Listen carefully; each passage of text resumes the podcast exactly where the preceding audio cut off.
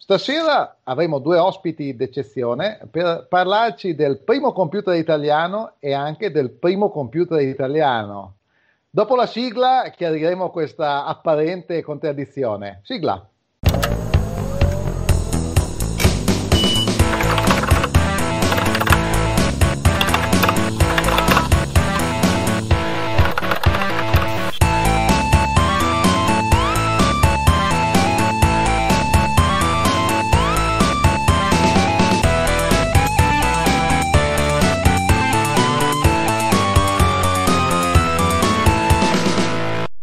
Calcolo elettronico nel nostro paese. Ne parleremo con Giovanni Cignoni, appassionato di computer d'epoca e non solo. Ciao Giovanni. Ciao, piacere di essere qua. Piacere nostro. E con Roberto Dadda, che si è definito eh, il fratello maggiore del C R C centodue A. Ciao Roberto. Ciao ragazzi. Allora, stasera parleremo dei primi computer utilizzati in Italia. Eh, ognuno dei nostri due ospiti ha una particolare competenza riguardo uno di questi due computer, che sono computer anche molto diversi, che appartengono a epoche diverse. Iniziamo in ordine di eh, età del computer con Roberto, che ci può eh, dire cos'era il C R C centodue A e forse anche perché lui ne è fratello maggiore. Eh, allora purtroppo è un problema di età non solo del computer in questa sede, ma, ma va bene così. Eh, vi lancio qualche immagine sulla quale parlerei. Avvia condivisione. Eh, ba ba ba, un attimo solo. Ecco qua, è arrivata la condivisione? Sì. Eh, perfetto. Allora, il C R C centodue A è stata la prima macchina accesa nell'Europa continentale. Non è stata costruita in Italia, perché in quel momento c'erano due scuole di pensiero. Una scuola di pensiero che pensava che la macchina sarebbe stato meglio comprarla per cominciare a usarla subito, e qualcun altro che ha pensato che sarebbe stato meglio costruirla. Sono due scuole di pensiero importanti entrambe, perché in un caso si è cominciato parecchio prima e soprattutto si è messa a disposizione dell'industria, però si è imparato molto meno di quello che, come vedremo dopo, si imparò costruendola una macchina. Allora, il C R C centodue A, eh, l'idea di comprare un calcolatore elettronico venne nell'ambito del piano Marshall. Nel cinquantuno cominciò a venire questa idea. In realtà poi i soldi non arrivarono dal piano Marshall, ma arrivarono da una strana azienda che si chiamava ARAR, era un ente, si chiamava Azienda Rilievo Alienazione Residuati. Era la società che si occupava di eh, recuperare residuati bellici e darli all'università, alle industrie. E vendendo questi residuati fece dei soldi e assegnò centoventi milioni all'Italia per dotarsi di un calcolatore.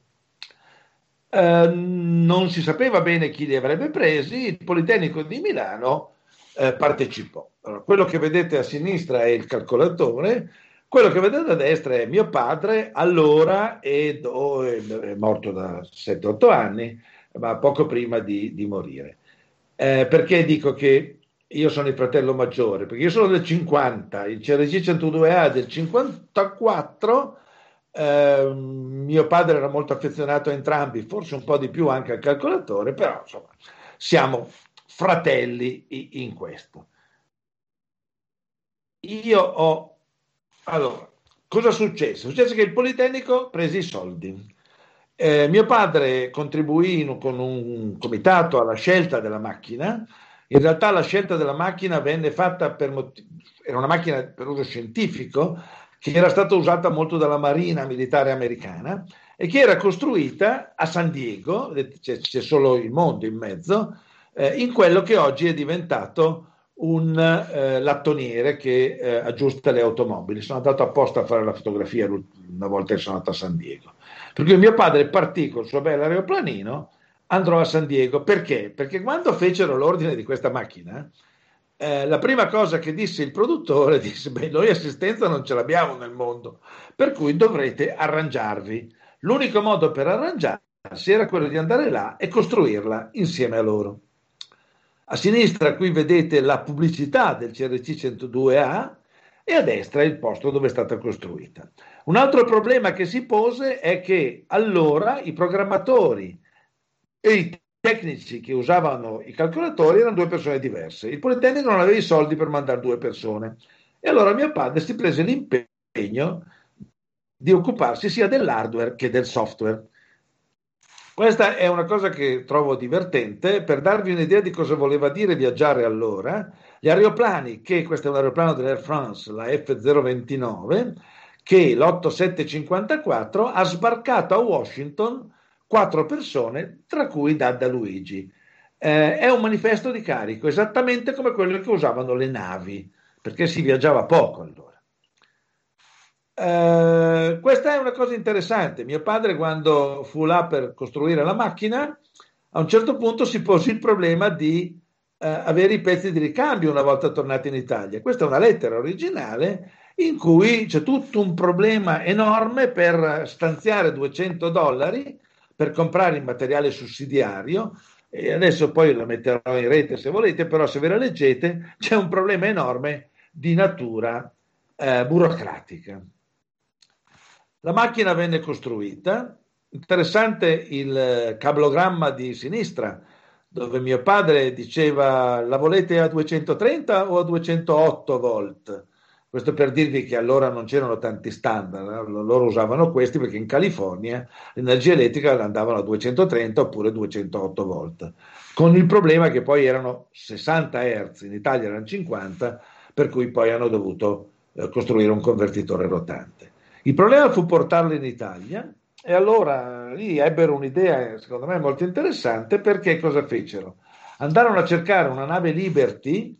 Eh, questa era una nave Liberty gestita da un comandante triestino che trasportava balle di cotone, e mio padre fece fare un buco nelle balle di cotone, ci infilò dentro la calcolatrice, seicentocinquanta valvole termoioniche, per darvi un'idea della quantità. La valvola termoionica non sopporta le vibrazioni. Bene, arrivò a Milano e partì senza che nessuna valvola fosse rotta. Questa è la macchina, questa è la macchina, oggi è esposta all'ingresso del, del Politecnico. Ci sono le valvole termoioniche eh, che non possono essere che attivi, che sono il negatore e il flip-flop, la memoria, e poi c'erano alcune migliaia di diodi al eh, germanio che servivano per fare le matrici di calcolo. Queste sono le unità logiche, quelle che vedete a sinistra sono due unità logiche che io ho osservato, eh, quello sopra è un, un bit di memoria, e avete capito bene, è un bit di memoria, quello sotto è un negatore, semplicemente entra un segnale positivo e esce negativo, negativo esce positivo. A destra c'è il tamburo rotante, che era un tamburo magnetico che eh, permetteva di scrivere e di leggere mille ventiquattro parole da quarantadue bit. Sono proprio poche, eh, perché eh, in, in qualsiasi apparecchio elettronico oggi avete dei K, dei mega, di, di, di, di queste cose. Questo è il frontale della macchina.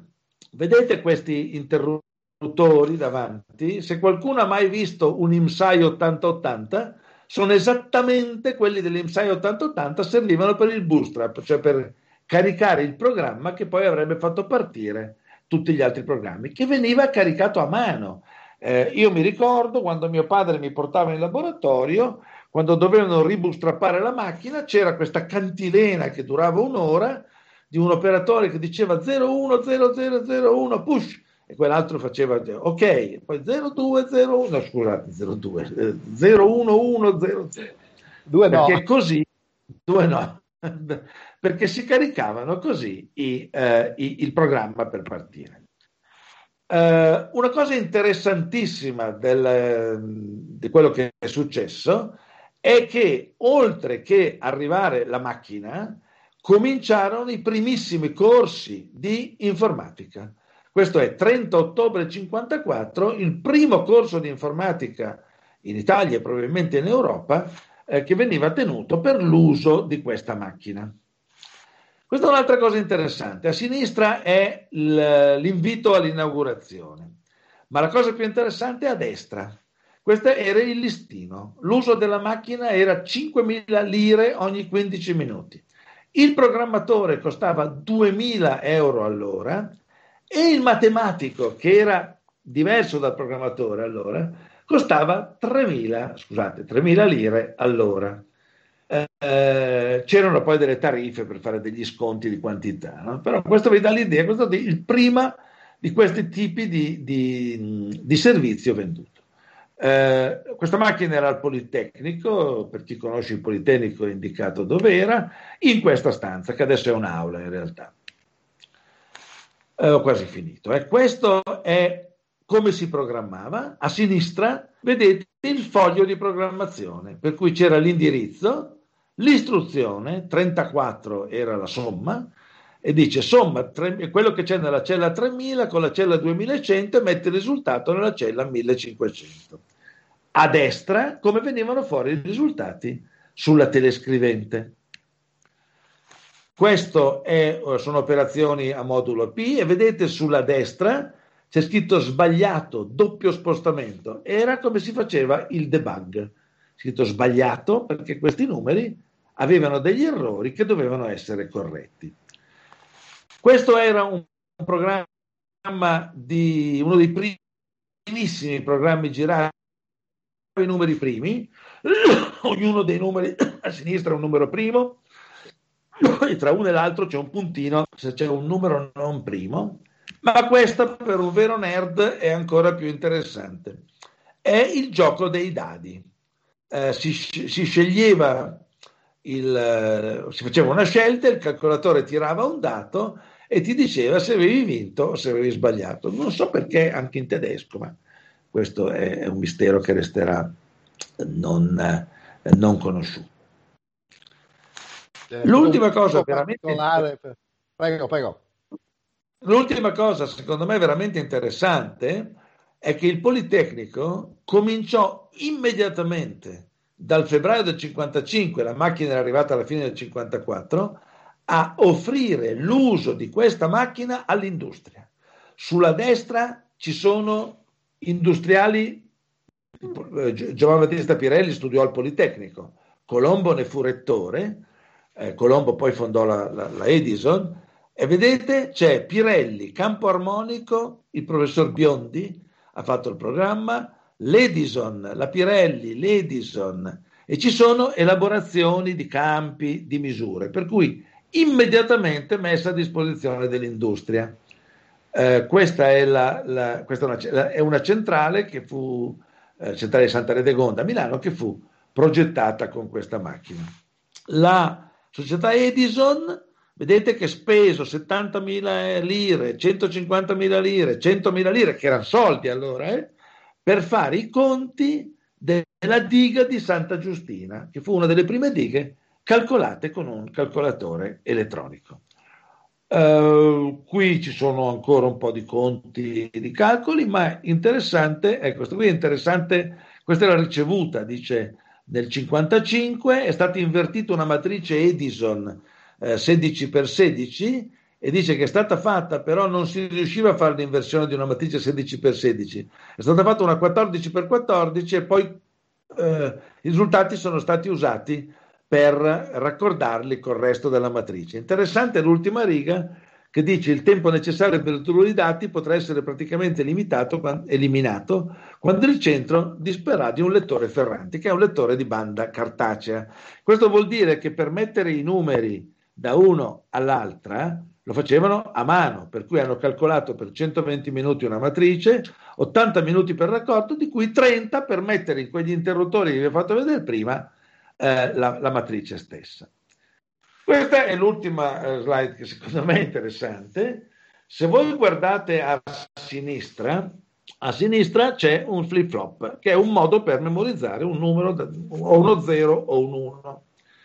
Se si dovesse realizzare una eh, memoria da quattro giga, che quattro giga eh, oggi ve la tirano dietro, si trova nell'uovo di Pasqua, Eh, il tutto peserebbe come centoventotto portaerei della classe Nimitz pronte alla battaglia, senza contare l'enorme centrale che, elettrica che ci vorrebbe per farla, eh, per farla andare. Questo dà, credo, un'idea piuttosto significativa del passo avanti che abbiamo fatto.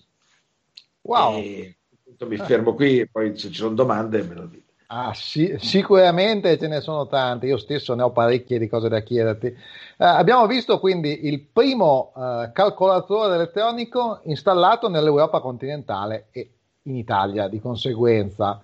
Eh, il primo installato, invece eh, Giovanni ci può raccontare la storia della calcolatrice elettronica pisana, che invece è il primo calcolatore italiano sotto un'altra accezione che ci aveva anticipato prima Roberto. Dico bene, Giovanni? Beh, è il primo costruito, eh, che è un impegno diverso sia come, come, come costi ma anche proprio come organizzazione eh, di un progetto, non necessariamente più complicato, per qualche verso migliore, però Pro, proprio diverso, pro, proprio un, una prospettiva diversa di eh, vedere le cose. Ora, prima però di, di parlare del, del, eh, diciamo del, del, del calcolatore di cui in un certo senso sono, sono eh, portabandiere, che è la, la, la prima delle due calcolatrici elettroniche pisane, perché calcolatrici elettroniche pisane bisognerebbe sempre parlarne al plurale perché furono due, una completata nel cinquantasette e una completata nel sessantuno, e la prima eh, è quella ovviamente del cinquantasette. Volevo spendere due parole per dire anche, per, per, così, per, per onestà, eh, di, altri, di altri due progetti eh, italiani che eh, per certi versi concorrono a, a, a completare il quadro di quegli anni. Uno eh, che è importante, che è il progetto di Picone, Mauro Picone dell'INAC di Roma. L'INAC è l'Istituto Nazionale per l'Applicazione del Calcolo, fu quello che probabilmente in Italia si mosse per primo, poi anche lui ebbe problemi con i finanziamenti, alla fine si risolse per eh, comprare un, un calcolatore, perché i fondi, quelli che citava Uh, prima uh, Roberto dei, uh, dell'Arar, erano vincolati dal fatto che potevano essere usati, però in qualche modo dovevano ritornare uh, nei paesi d'origine, quindi il, uh, si potevano usare per acquistare un calcolatore negli Stati Uniti o in Inghilterra, ma non si potevano usare per uh, stipendiare personale italiano per costruire un calcolatore in Italia. Il progetto originario di Picone era di costruirlo, eh, lui si mosse addirittura nel cinquanta facendo un viaggio negli Stati Uniti e stringendo rapporti abbastanza importanti con Harvard e con altri istituti di ricerca, andò vicino a far partire il progetto, poi però non poté eh, usare i fondi per quello che pensava e si risolse anche lui a comprare un calcolatore in Inghilterra. Il Ferranti, che arrivò in Italia eh, poco dopo quello, quello, quello, di, quello di Milano.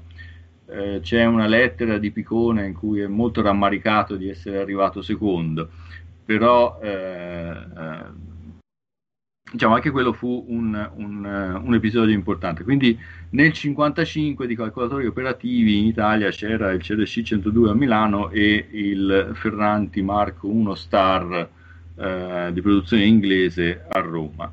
Poi c'è un altro progetto semi sconosciuto e di cui purtroppo se ne sa proprio pochissimo perché si è perso quasi tutta la documentazione, che è un progetto, anche questo di costruzione, fatto dall'Università di Padova, in cui fu costruita una macchina piccolissima seriale eh, sulla base dei progetti delle macchine di bus inglesi.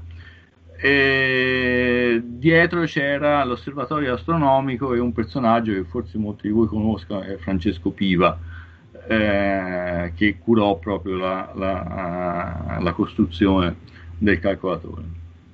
A Pisa invece eh, le cose andarono in una maniera molto, eh, molto strana, eh, piuttosto particolare. Eh, se trovo vi faccio vedere una foto, ho raccattato qualche foto giusto per averle Eh, per averle per far vedere qualche cosa eh, Allora, andiamo qua.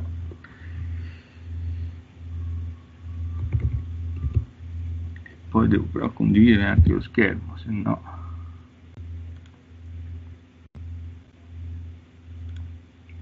Tanto che condividi, volevo dirti una cosa legata a quello che stai dicendo. Il professor Amerio, che fu il matematico del C R C centodue A, era uno dei migliori allievi di Picone. Sì, sì, sì, infatti tantissime persone erano del gruppo di Picone. Eh, un grande legame tra, tra le due cose. Sì, sì, eh, la scuola di Picone è stata, è stata diciamo, decisiva, per l'altro si era mosso prestissimo Picone, proprio come, come eh, persona che studiava i procedimenti di calcolo. Per i calcolatori che prima di essere macchine erano persone, eh, fin dal ventisette lui si era, si era mosso in questa direzione. Allora, dunque, eh, dove ho messo? Cioè, quindi no, un'intera, un'intera scuola di pionieri del, dell'informatica, possiamo dire, o comunque del calcolo automatico, sparsi per l'Italia. Ah, ecco qua le foto. Eh, ecco qua la foto. Questa foto, questa foto è, è, è indicativa di quello che successe Uh, a Pisa. È una bella foto dove si vede un sacco di persone contente come matti su un camion. Allora, questi sono i fisici dell'Istituto di Fisica di Pisa, si legge qua su in alto di fisica, eh? Sono di fronte all'Istituto di Fisica in piazza Torricelli a Pisa, che eh, partono per Roma eh, con questi camion su cui hanno caricato il eh, materiale che avevano cominciato a Eh, raccogliere per la costruzione di un sincrotrone che era stato eh, progettato a Pisa. Il sincrotrone è un acceleratore di particelle e in quegli anni tutto quello che era atomico era fonte di grandissime suggestioni e eh, avere finanziamenti per costruire qualche cosa di atomico era relativamente facile. E I, eh, i fisici di Pisa avevano ottenuto da quello che era un consorzio che si chiamava Consorzio Interprovinciale Universitario, che era fatto dai comuni e dalle province di Pisa, Lucca e Livorno, che stranamente insieme avevano raccolto la somma di centocinquanta milioni per finanziare la costruzione sul territorio pisano del sincrotrone, eh, solo che proprio perché l'energia atomica a quell'epoca anche nei confronti dell'opinione pubblica eh, tirava tantissimo, alla fine eh, la politica ebbe la meglio e il sincrotrone non fu costruito a Pisa ma a Frascati, dove nacque poi tutta la storia del, dell'Enea, insomma una, un'altra bellissima storia eh, di ricerca eh, italiana. Eh, i fisici erano contentissimi perché in questo modo ebbero più soldi, eh, a Pisa avevano centocinquanta milioni, eh, Roma eh, dette per avere il, il, il sincrotrone nel suo territorio quattrocento, quindi una vittoria della scienza eh, incredibile. In più si erano liberati i fondi eh, del C I U che potevano essere utilizzati per qualcos'altro. E qui c'è un bellissimo episodio che Eh, di nuovo è eh, proprio un bel episodio di storia della scienza, in cui la comunità dei fisici, e non la comunità dei fisici pisani, la comunità dei fisici italiani si mosse in maniera estremamente compatta per, eh, per, fare, per fare scopa, nel senso prendere i soldi di Roma per costruire il sincrotrone a Frascati e prendere i soldi di Pisa per costruire qualche cosa che sarebbe servito moltissimo alla, alla ricerca. I sincrotroni quando, quando, quando, quando si mettono in moto producono un sacco di dati e se tu non hai un sistema per elaborare questi dati in tempi utili, la ricerca che hai fatto è quasi inutile. Quindi loro eh, volevano costruire una calcolatrice elettronica con questi scopi, aiutare la ricerca in, in, nella fisica della particella e nella fisica in generale. Quindi cominciarono a fare pressioni perché i soldi eh, che erano destinati al sincrotrone andassero alla costruzione Della, eh, della calcolatrice. La cosa non era, non era facile perché ovviamente quando ci sono fondi di ricerca disponibili eh, ci sono tanti progetti anche altrettanto eh, meritori eh, che potrebbero essere finanziati, quindi c'era internamente a, a, all'ambiente pisano diverse correnti di pensiero sull'uso, sull'uso di, eh, di questi fondi. Alla fine la spuntarono i fisici perché riuscirono appunto a eh, mostrarsi, proprio come tutta comunità eh, fisica italiana, eh, compatti in questa, in questa richiesta, e eh, ottennero anche l'appoggio di un fisico eccellente, eh, ottennero l'appoggio di Fermi, a cui chiesero di scrivere una lettera al rettore in cui lui personalmente eh, confermava la scelta di costruire la calcolatrice come un progetto altrettanto meritorio e eh, prestigioso eh, di, eh, del, del, del sincrotrone. E fu con questa, fisi, con, questa, con questa lettera di Fermi che il rettore eh, riuscì a vincere le altre resistenze interne all'Ateneo, che volevano eh, eh, usare i fondi per altri, eh, per altri progetti. E questa è un po' la storia che dice come eh, la ricerca dipende non soltanto dalle capacità scientifiche e tecnologiche, ma da tutta una serie eh, di fattori che a volte è difficile Eh, prevedere, per cui arrivare prima o riuscire a fare una cosa non, non, eh, non, non è facile, e, e le variabili sono, sono tantissime. In questo caso c'è tutta una serie di strategie, di, di, di mh, quasi macchinazioni eh, politiche che eh, eh, fecero sì che questo progetto poté partire. Poi il primo risultato del progetto eh, Andiamo. Ecco.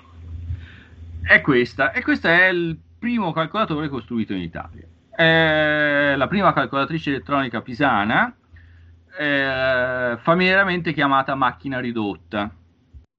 Eh, era una macchina, eh, lo vedete, abbastanza bruttina a vedersi, non era tanto riferita nel, diciamo, nel, nel, nell'aspetto esteriore, eh, però se ne riconoscono bene le parti. Allora, questo che vedete eh, sulla eh, destra, eh, questo era il eh, rack della memoria. La memoria era una memoria di mille ventiquattro parole a diciotto bit eh, a nuclei di ferrite. E questa è già la prima cosa interessante, perché la memoria a nuclei ferrite appare nel progetto Whirlwind del, dell'M I T di pochi anni prima, coeva in quegli anni, c'è il Pegasus della Ferranti. Eh, avere su una prima macchina costruita eh, già la memoria a nuclei ferrite è un bel... è un bel risultato. La memoria nucleo ferrite era compatta, era veloce, non aveva bisogno di cicli di refresh, eh, poteva essere un pochino più, eh, più ampia come dimensione eh, di memoria. Sulla, sulla seconda calcolatrice, quella che costruirono poi eh, completando nel sessantuno, era di quattromilanovantasei parole da eh, trentasei bit. Però mille ventiquattro non, erano, non era malissimo eh, al tempo. Eh, poi quella che vedete eh, qua invece sulla sinistra, questa è l'unità aritmetico-logica. Anche qua, eh, in questa macchina fu interessante eh, un'altra eh, un'altra scelta eh, di architettura. La macchina era parallela. Cosa voleva dire parallela a quel tempo? Contrapposto a seriale. Voleva dire che in un ciclo di clock venivano eh, elaborati tutti i bit della parola, mentre la maggior parte delle macchine del tempo, il C R C due, il Ferranti eh, di Roma, erano seriali. Cioè la macchina aveva due ordini di ciclo di clock, il tick, che è proprio del ciclo di clock, in cui veniva elaborato un bit della parola, e il beat, che sta per battuta, in cui veniva elaborata tutta la, la, la parola, e che corrispondeva in genere a tanti tick quanti, quanti la lunghezza della parola. Eh, il vantaggio delle macchine seriali è che c'era molta meno elettronica, quindi costavano meno, erano più compatte, erano più facili da mantenere, meno soggette a errori, eh, però più lente, eh, perché eh, i tempi erano moltiplicati per la lunghezza della parola. Con la, con la prima calcolatrice elettronica pisana invece fecero una scelta eh, per eh, appunto una macchina parallela. Eh, anche qui non è, non è un'invenzione, eh, la, diciamo, l'idea di macchine parallele viene all'M I T, è sempre anche quello un, un risultato del progetto eh, Whirlwind.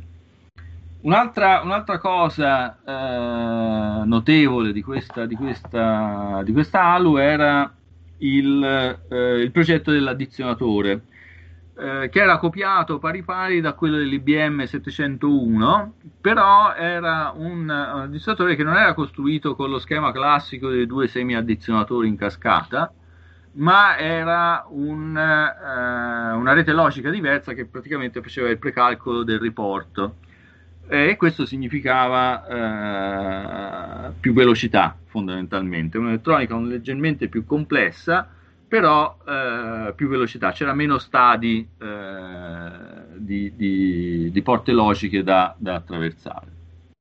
L'ultima parte, che è quella che vedete qui di fronte, questo è il controllo, e questo è il controllo microprogrammato.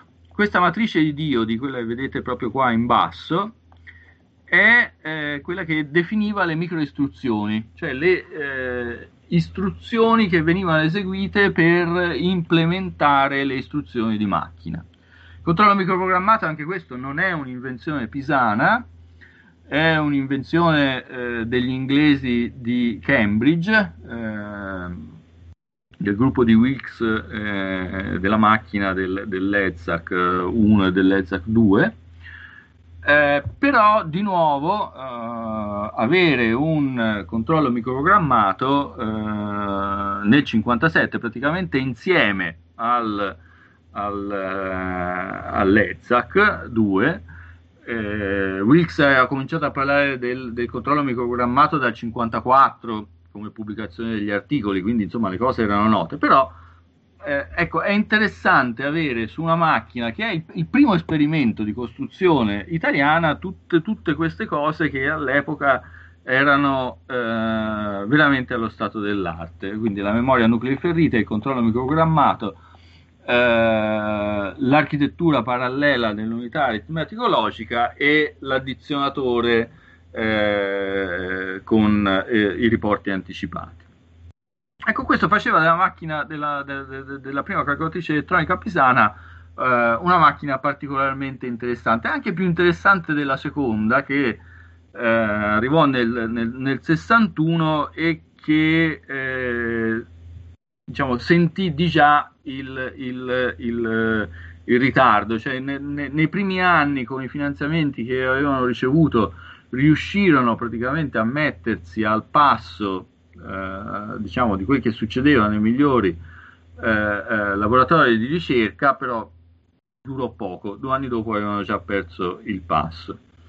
Al progetto partecipò eh, l'Olivetti, eh, che aveva cercato di partecipare già ai progetti di Picone, eh, ma poi la mancanza dei finanziamenti l'aveva fatta desistere.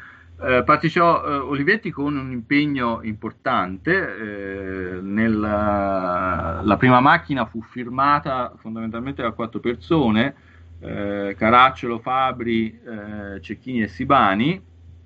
eh, Caracciolo e Fabbri erano pagati con i fondi dell'università, eh, Cecchini e Sibani erano invece pagati eh, dall'Olivetti, e l'Olivetti poi anche contribuì con Eh, materiali, periferiche, per esempio come, come periferiche di ingresso e di uscita usavano le eh, telescriventi, le telescriventi che usava la prima calcolatrice elettronico-pisana e anche la seconda erano telescriventi eh, Olivetti. Lettore di nastro lo stesso, c'aveva anche un lettore di nastro veloce Ferranti, ma eh, diciamo i lettori di nastro normali erano, erano quelli dell'Olivetti. E il lettore di nastro dell'Olivetti, prima si parlava del bootstrap eh, per esempio, e anche questa è una caratteristica eh, interessante.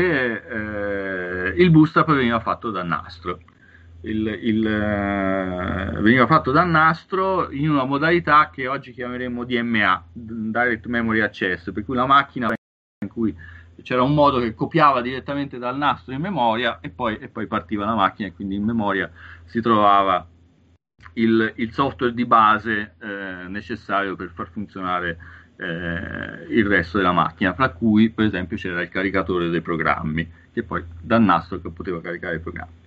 Quindi eh, questo è il primo, il primo, il primo esperimento di eh, costruzione, che fu anche un, un, discreto, un discreto successo. Questi due sono due esempi di eh, risultati scientifici ottenuti eh, grazie ai eh, calcoli fatti con la eh, prima calcolatrice elettronica pisana. È interessante perché sono due eh, risultati esterni al, al, al progetto pisano.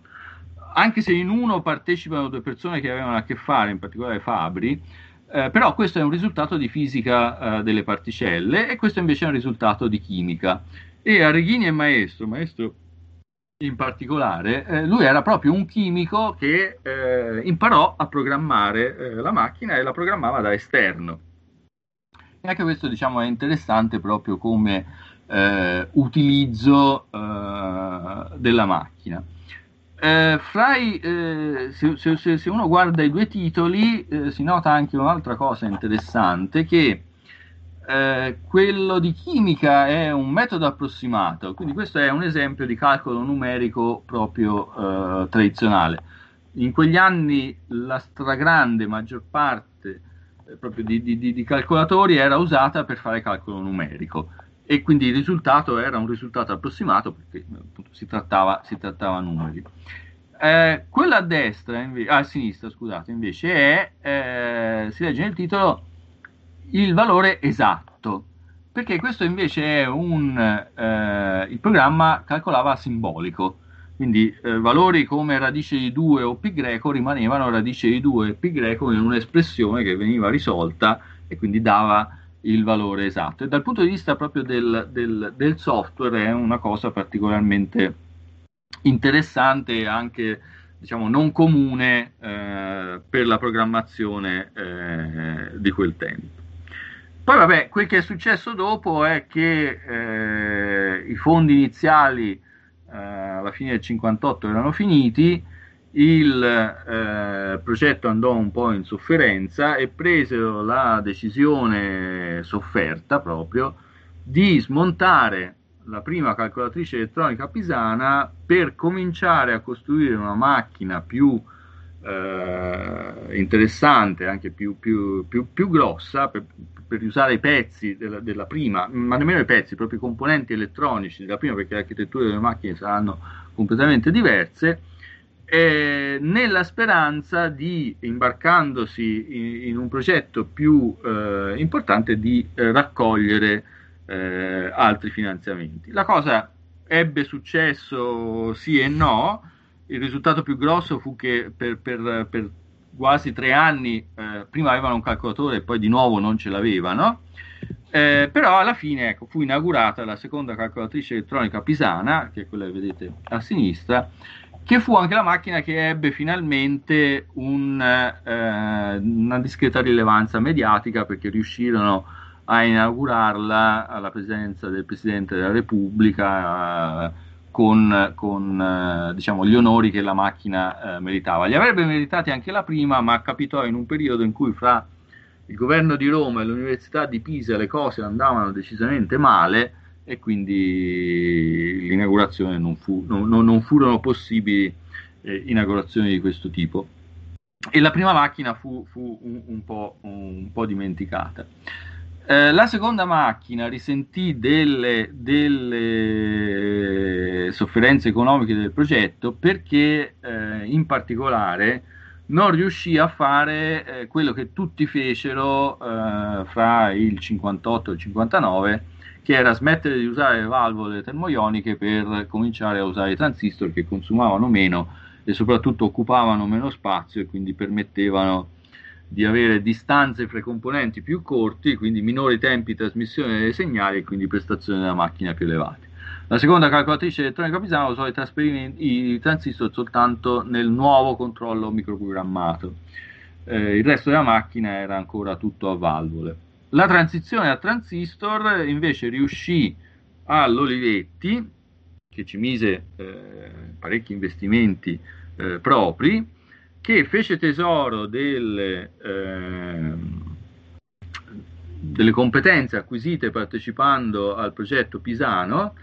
Eh, già subito nel cinquantasei a Pisa aveva allestito un secondo laboratorio dove aveva cominciato a perseguire i propri eh, progetti. Nel cinquantotto realizzò il primo prototipo, che era a valvole, poi il laboratorio si trasferì a Borgolombardo vicino Milano, dove costruirono il secondo pro- prototipo, che è quello che vedete in questa bellissima installazione eh, copiata da quella dell'I B M in Madison Avenue. L'I B M a Madison Avenue aveva cominciato dal quarantanove a esibire i suoi, le sue macchine in vetrina per far vedere proprio la, la, la, la, la potenza e la, la, la capacità di, di, di innovazione tecnologica dell'azienda. Eh, seguendo lo stesso, lo stesso principio commerciale, Olivetti fa lo stesso a Milano, installando il secondo prototipo, che già eh, usa quasi completamente eh, i transistor per, per mostrarlo. Sarà inaugurato anche questo nel cinquantanove alla presenza del, del, del Presidente della Repubblica, con grande eh, enfasi. Prima addirittura di, di avere la macchina, Uh, a aprile del cinquantanove, uh, in occasione della fiera di Milano, l'Olivetti aveva in- annunciato il prodotto e aveva cominciato a raccogliere uh, gli ordini, con il uh, nome commerciale definitivo che era Elea novemilatre, fra l'altro cominciando a utilizzare la parola calcolatore, che fino allora era, era utilizzata per le persone, per i calcolatori, che erano quelli, Eh, le persone che eh, eh, svolgevano i procedimenti di calcolo prima che ci fossero le macchine, eh, le macchine universali. Quindi l'eredità dell'Olivetti, forse, di tutta questa storia è il, eh, un, uno dei passaggi più significativi, proprio dalla, dalla, dalla sperimentazione, eh, dalla sperimentazione eh, diciamo in, in ambito di ricerca Alla, alla, alla produzione industriale, così come avevano fatto anche eh, negli altri paesi, eh, come avevano fatto per esempio gli inglesi di Manchester, l'Università di Manchester con i Ferranti, oppure eh, gli inglesi di Cambridge con eh, il Lio, oppure eh, gli americani dell'Università della Pennsylvania Uh, con l'UNIVAC, uh, che appunto era, era frutto degli stessi progettisti dell'ENIAC, uh, Eckert e Mauri. Quindi, con qualche eh, anno eh, di ritardo, però questo, que, questa esperienza è significativa proprio per la capacità, uh, nel primo caso, nella prima macchina dell'università, di agganciarsi subito a, a, alle, alle, allo stato dell'arte della tecnologia, e lo stesso poi anche quando l'università, per mancanza di fondi, ha perso un po' il ritmo, invece l'Olivetti riuscì a agganciarsi subito al passaggio dei transistor quando eh, tutti, tutti lo, lo, lo stavano facendo. Basta, penso di aver parlato. Molto molto interessante, grazie, grazie Giovanni. Uh, mi sembra di aver capito da, questi due, uh, da queste due storie che uh, comunque in quegli anni, anche se eh, si parla di un uh, intervallo temporale abbastanza ampio, specie nel campo dell'evoluzione tecnologica, dell'elettronica e dell'informatica, in quegli anni si può dire che l'Italia fosse all'avanguardia o quantomeno al passo con i tempi. È corretto questo? C'erano alcune persone particolarmente lungimiranti che vedevano avanti e sapevano scegliere, oppure comunque c'era un movimento, un Un, un modo di pensare che portava l'Italia ad essere al passo con i tempi, possiamo dire così. Roberto, tu come la vedi? Ah, io ho, diciamo, il, l'idea che anche adesso non siamo poi così indietro. Eh? Le scuole che sono nate, le scuole di informatica nate a quei tempi, nate a Roma, a Pisa, a Milano, Eh, sono ancora scuole di primissimo ordine. Se tu vai a vedere le statistiche delle università eh, mondiali, eh, non siamo poi così indietro. Siamo molto indietro in quelle statistiche perché abbiamo troppi studenti per professore, ma per il resto, per le pubblicazioni e per il resto, devo dire che nacque una scuola che tiene ancora al passo i tempi. Molto diverso purtroppo il discorso dell'industria, ma eh, sono due cose eh, leggermente diverse. Certo. Giovanni, eh, concordi con questa visione? Sì, sì. Qualcosa da aggiungere? Storicamente eh, non siamo mai stati eh, messi male nella capacità di stare dietro alla ricerca scientifica e anche di dare contributi eh, importanti in tanti campi. Ora, per dire, guardando solo alla storia proprio dell'informatica, anche prima, eh, se uno pensa, per dire, eh, cioè, pr- prima dei calcolatori che funzionano davvero perché c'è l'elettronica, eh, fra quelli che avevano avuto delle idee eh, di macchine universali, avevano pensato di costruirle eh, usando la meccanica, eh, c'è un signore che si chiamava Charles Babbage. Charles Babbage nel milleottocentoquaranta, nel milleottocentoquaranta presentò la sua idea. Dove la presentò? Ho, ho un sospetto di dove la presentò. La presentò a Torino. A Torino, sì, certo. La presentò a Torino a quella che era la seconda riunione degli scienziati italiani. E questo è, è significativo perché, allora, intanto eh, siamo nel milleottocentoquaranta, l'Italia non c'è. Però c'è una comunità scientifica che si chiama gli scienziati italiani, e non erano solo gli scienziati del Piemonte eh, o del Piemonte e della Toscana, perché la prima riunione l'avevano fatta a Firenze, eh, che forse Piemonte e Toscana erano fra gli stati, diciamo, che un pochino di più avevano una visione unitaria. C'erano anche eh, scienziati che appartenevano al Regno delle Due Sicilie oppure eh, a, a altri stati di, di, di quell'Italia Eh, divisa. Oppure, per fare un altro esempio, tutto il processo eh, di ricerca eh, del, del, eh, che porta poi al, al, al, all'idea di macchina universale, che si conclude eh, più o meno negli anni, alla fine degli anni trenta e poi proprio matura nel, nel, nei primissimi anni cinquanta con Klein, eh, è un processo che comincia a Parigi con un congresso famoso, il congresso dei matematici del, del, eh, del millenovecento, dove sostanzialmente Hilbert propone il suo, il suo programma. Ecco, il, la seconda tappa importante di questo processo è nel millenovecentoventotto, nel congresso internazionale dei matematici che si tiene a Bologna.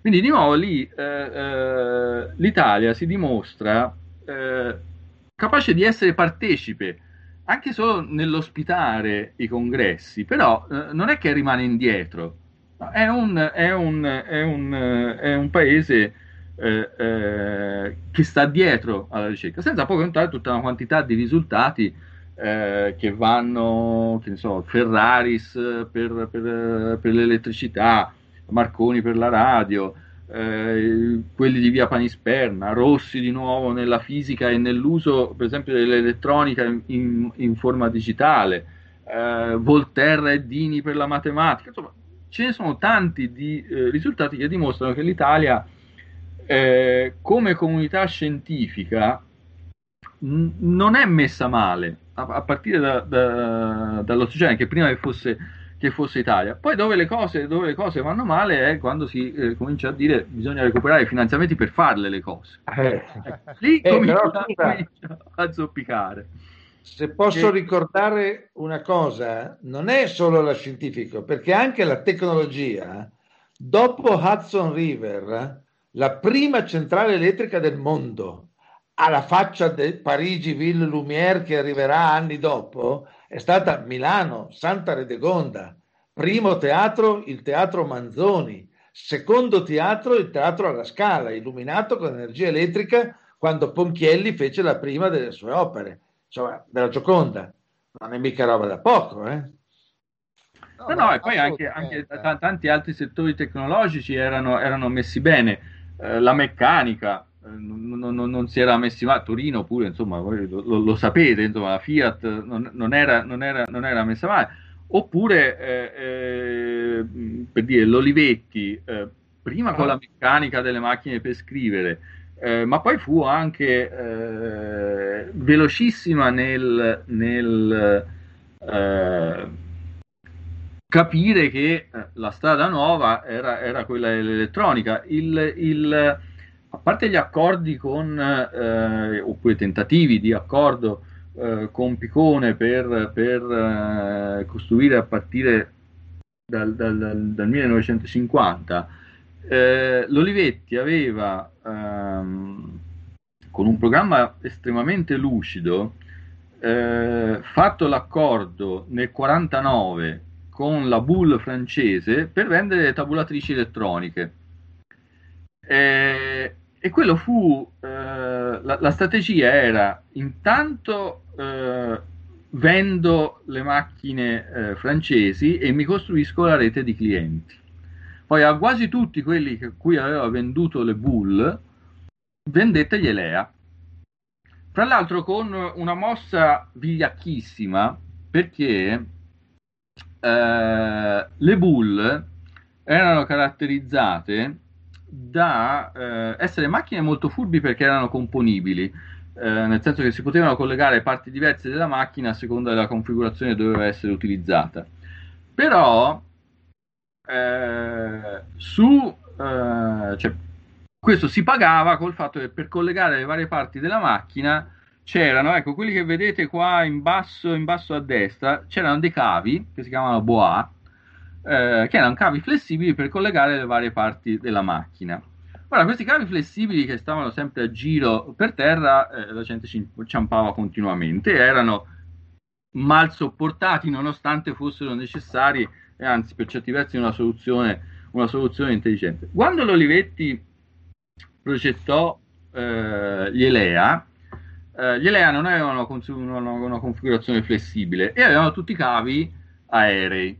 Ora, i cavi aerei erano, erano regolari, li facevano tutti, però siccome l'Olivetti aveva venduto le Boule, ai suoi clienti raccontò l'idea del cavo aereo come una grandissima innovazione. Sozzas ci si è fatta la bocca. Eh, Sozzas ci ha campato per anni su quella roba lì. Era quello che facevano esattamente tutti. Se uno guarda la macchina, eh, la prima C E P c'aveva cavi tutti aerei, la seconda C E P c'aveva cavi aerei, l'unica che c'aveva i cavi aerei, tutti li mettevano per aria perché sennò ci si inciampava. L'unica era la Boule, però per quell'altro motivo che era giustificato di avere macchine che potevi comporre come ti pareva, che era una soluzione niente male, perché c'era per esempio eh, c'era la tabulatrice, c'era un'unità di memoria a relè, a seconda dei conti che ti facevi la mettevi lì l'unità a memoria, a seconda dei conti la mettevi su un altro pezzo.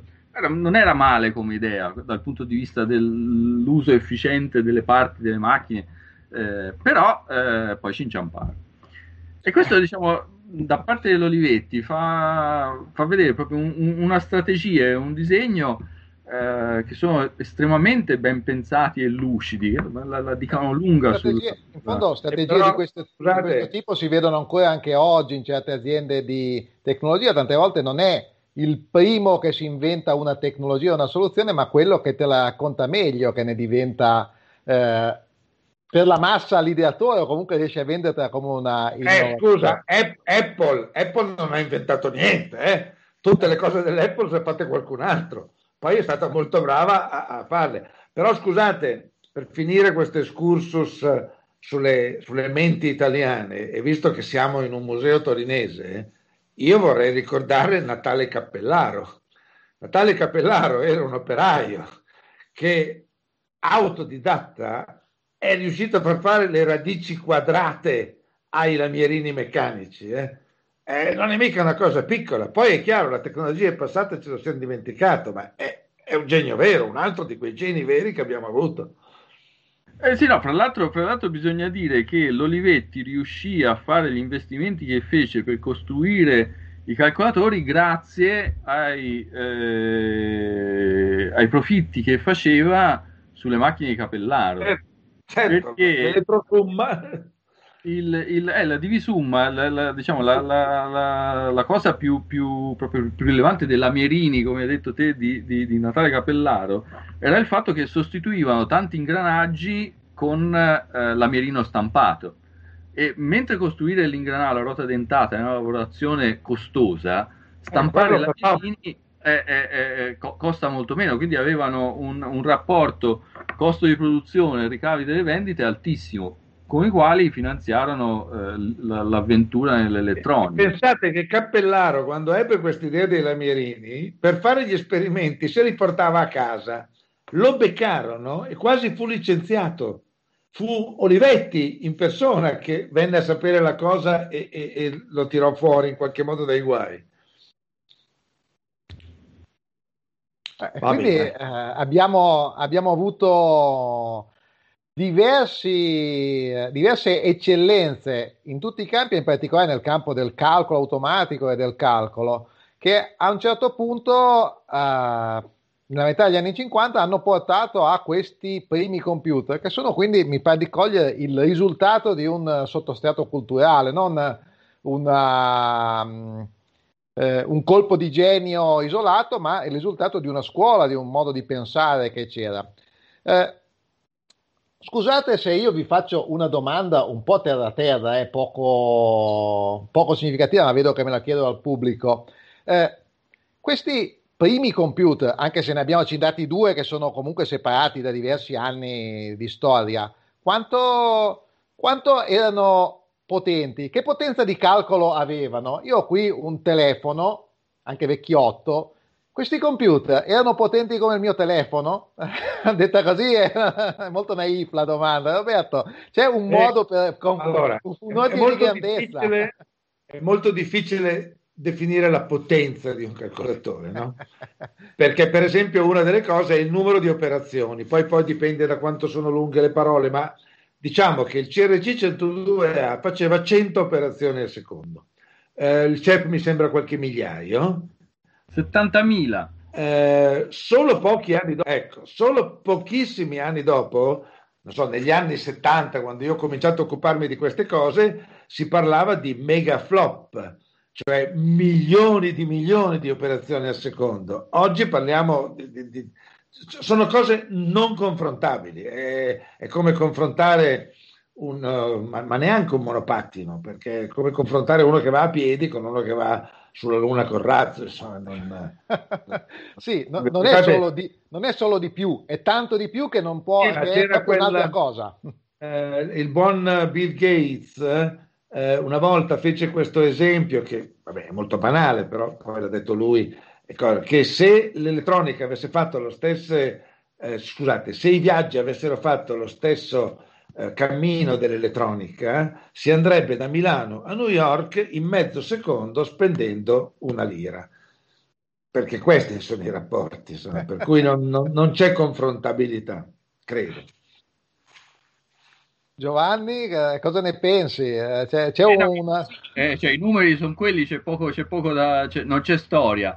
Però è, è, è rilevante una, una, una cosa, che eh, il cambiamento che c'è stato negli anni successivi come eh, quantità di problemi affrontabili eh, è meno significativo del botto che ci fu eh, da prima delle macchine universali a subito dopo. Ah, certo. Cioè, il, il, c'era tutta una quantità di problemi che si sapeva che erano risolubili, ma non ci si pensava neanche, ma proprio neanche, a mettersi a, a risolverli perché costavano troppo tempo. L'incremento di velocità che c'è stato con, con eh, le macchine universali, anche le primissime, eh, è stato, rispetto, rispetto a poco prima, Un, un, uh, un, un salto fortissimo, cioè nel, in tutti gli anni successivi, da allora a oggi, si è visto un, un aumento graduale, che poi più o meno è quello che va con la legge di Moore, che raddoppia ogni diciotto mesi uh, le prestazioni, uh, però non c'è mai stato proprio il, il salto uh, epocale di cose che prima neanche pensavi che potessero essere affrontabili e cose che puoi fare. Tanto per fare un esempio Eh, banale, le previsioni meteorologiche. Le previsioni meteorologiche si sapeva benissimo come farle, cioè i metodi erano già anche collaudati, però erano metodi che richiedevano così tanti calcoli che per fare le, l'elaborazione del modello eh, di simulazione, per sapere che tempo fa domani, ti ci voleva dieci mesi. Arriva poco, io lo faccio le, fare no, le constatazioni del tempo, non le previsioni. Eh, però scusate, eh, no, no, infatti, ma le, le facevano proprio con constatazioni. Eh, eh, eh, funziona, no, scusate, bello. Se funziona, posso no, portare niente. Invece, un'esperienza, scusa, Roberto, prego, un'esperienza prego, Roberto. personale che rivelerà la mia. Non, beh, io, io ho compiuto settanta anni quest'anno, no? Per cui insomma. Ho un'esperienza non antichissima, però abbastanza antica. Io sono un ingegnere chimico, mi sono occupato di chimica e di nucleare per i primi anni della mia carriera. Al Politecnico, in cantina, sotto, sotto la biblioteca, c'era la sala dei computer, con un piccolo particolare, che i computer non erano macchine, eravamo noi, era Roberto Dadda con altri tre amici che si chiudevano in questa stanza, che aveva la caratteristica di avere tutti i muri coperti di lavagne, sopra, sotto, destra, sinistra, e dei regoli calcolatori sul tavolo lunghi due metri, perché più lungo era il regolo calcolatore e con più precisione riuscivi a fare i conti. E ci si metteva lì in due per regolo, perché due metri non riesci a farlo da solo, e per calcolare, io mi ricordo, una colonna di distillazione, ci mettevamo dieci dodici giorni. Eh, se c'era poi un riciclo ci mettevamo due mesi a farlo. Quando arrivò al Politecnico la prima macchina, che il centodue, eh, cioè quella era una macchina diversa, ma quando arrivò il settanta quaranta I B M, eh, che usavamo noi col Fortran, eh, la stessa cosa la facevamo in uh, due giorni di programmazione e mezz'ora di calcolo. E questo dà, dà l'idea de- della cosa. E soprattutto la facevamo con una precisione assoluta, perché bastava mettere il... quando facevi... dicevi, cioè, la, l'approssimazione, noi facevamo approssimazione a zero virgola uno, perché se no ci mettevamo sei mesi a farlo. Calcolatore, tu scrivi zero virgola zero zero zero zero uno e vai a casa la sera e torni la mattina dopo, ecco, e si, ah, mi fate piangere ragazzi, il settanta quaranta non commuoverti, eh, vabbè, le notti che ci ho passato. Impressionante. Giovanni, stavi dicendo... Sì, scusa, ti ho interrotto. Dicevo appunto che eh, già i primi calcolatori, anche se hanno prestazioni che viste eh, rispetto ai dispositivi di oggi sembrano, sembrano ridicoli, comunque erano eh, prestazioni eh, incredibili. Cioè, uno pensa per esempio la calcolatrice più veloce, la calcolatrice elettromeccanica più veloce che c'era eh, era la Marchant, la Science Speed della Marchant.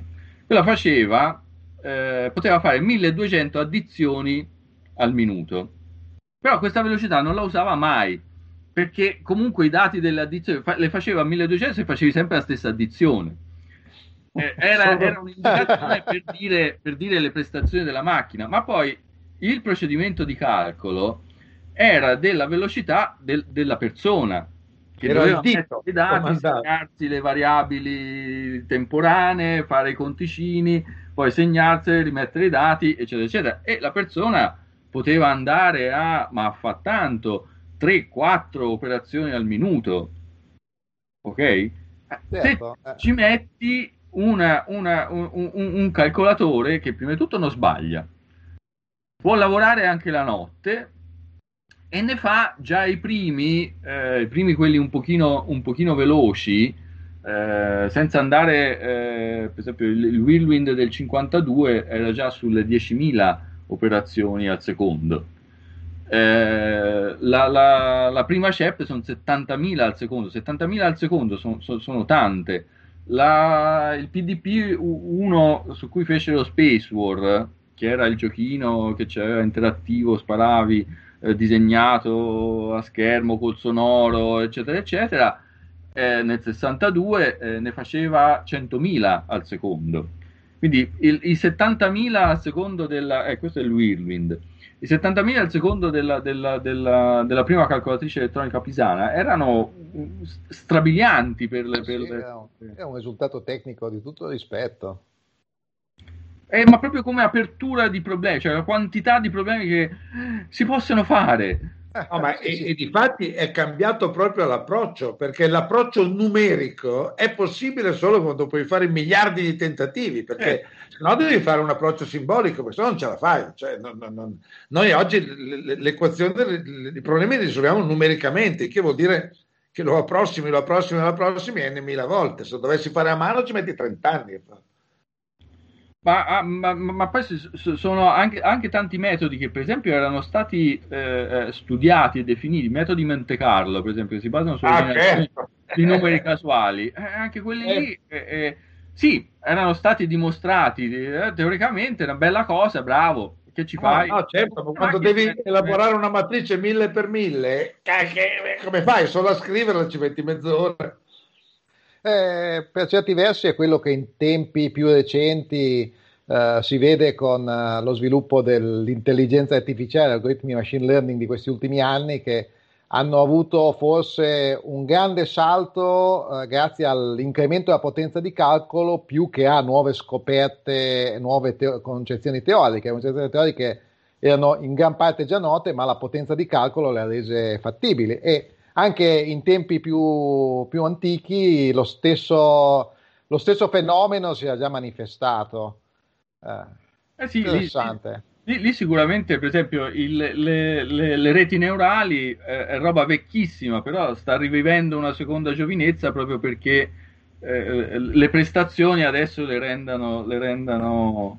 Certo, e così allo stesso modo ah. in tempi passati si è passati dal... sapere come fare le previsioni del tempo al poterle fare perché esiste la capacità di calcolo. Eh, abbiamo parlato prima del fatto che eh, sia l'uno che l'altro di questi calcolatori, l'uno finanziato da fondi per la ricostruzione, eh, l'altro da fondi che prima erano destinati a un sincrotrone e poi eh, riutilizzati in maniera eh, astuta per la calcolatrice elettronica. Ma di che cifre parliamo? L'ordine di grandezza, di nuovo, il mio telefono costa centocinquanta euro perché è un modello un po' scarso. E per per che... la C R C parliamo di centoventi milioni dell'epoca. centoventi milioni di lire del cinquantaquattro, che oggi... No, no, un paio di milioni di euro di oggi. Esatto, circa, circa due milioni di euro. E invece l'investimento per la calcolatrice elettronica pisana... E lì è più diverso perché non, non era stata acquistata, quindi l'investimento è diviso sul tempo. Sì, lì ci fu un investimento iniziale che era quello appunto eh, destinato al sincrotrone, che, era, eh, che fu una parte, perché al sincrotrone erano destinati centocinquanta milioni, e poi di questi centocinquanta milioni eh, centoventi andarono al eh, progetto per la calcolatrice elettronica pisana e gli altri andarono per l'acquisto di uno spettografo di massa. Poi nel corso degli anni si sono aggiunti altri finanziamenti, eh, principalmente eh, da parte dell'I N F N, eh, poi di qualche altro ente tipo il C N E N, che era sempre legato alla ricerca in ambito nucleare, eh, l'Olivetti, che oltre alla partecipazione, diciamo, col personale e, e mezzi e strumenti, aveva anche un finanziamento proprio cash di, eh, alla fine del progetto, di sessanta milioni. Insomma, alla fine eh, spesero circa quattrocentocinquanta eh, milioni di lire. Eh, quindi è un ordine di grandezza paragonabile, una cifra più alta, però l'ordine di grandezza è sempre quello oggi dei milioni di euro, due, tre, cinque milioni di euro. Decisamente... Che non è poi un progetto grandissimo.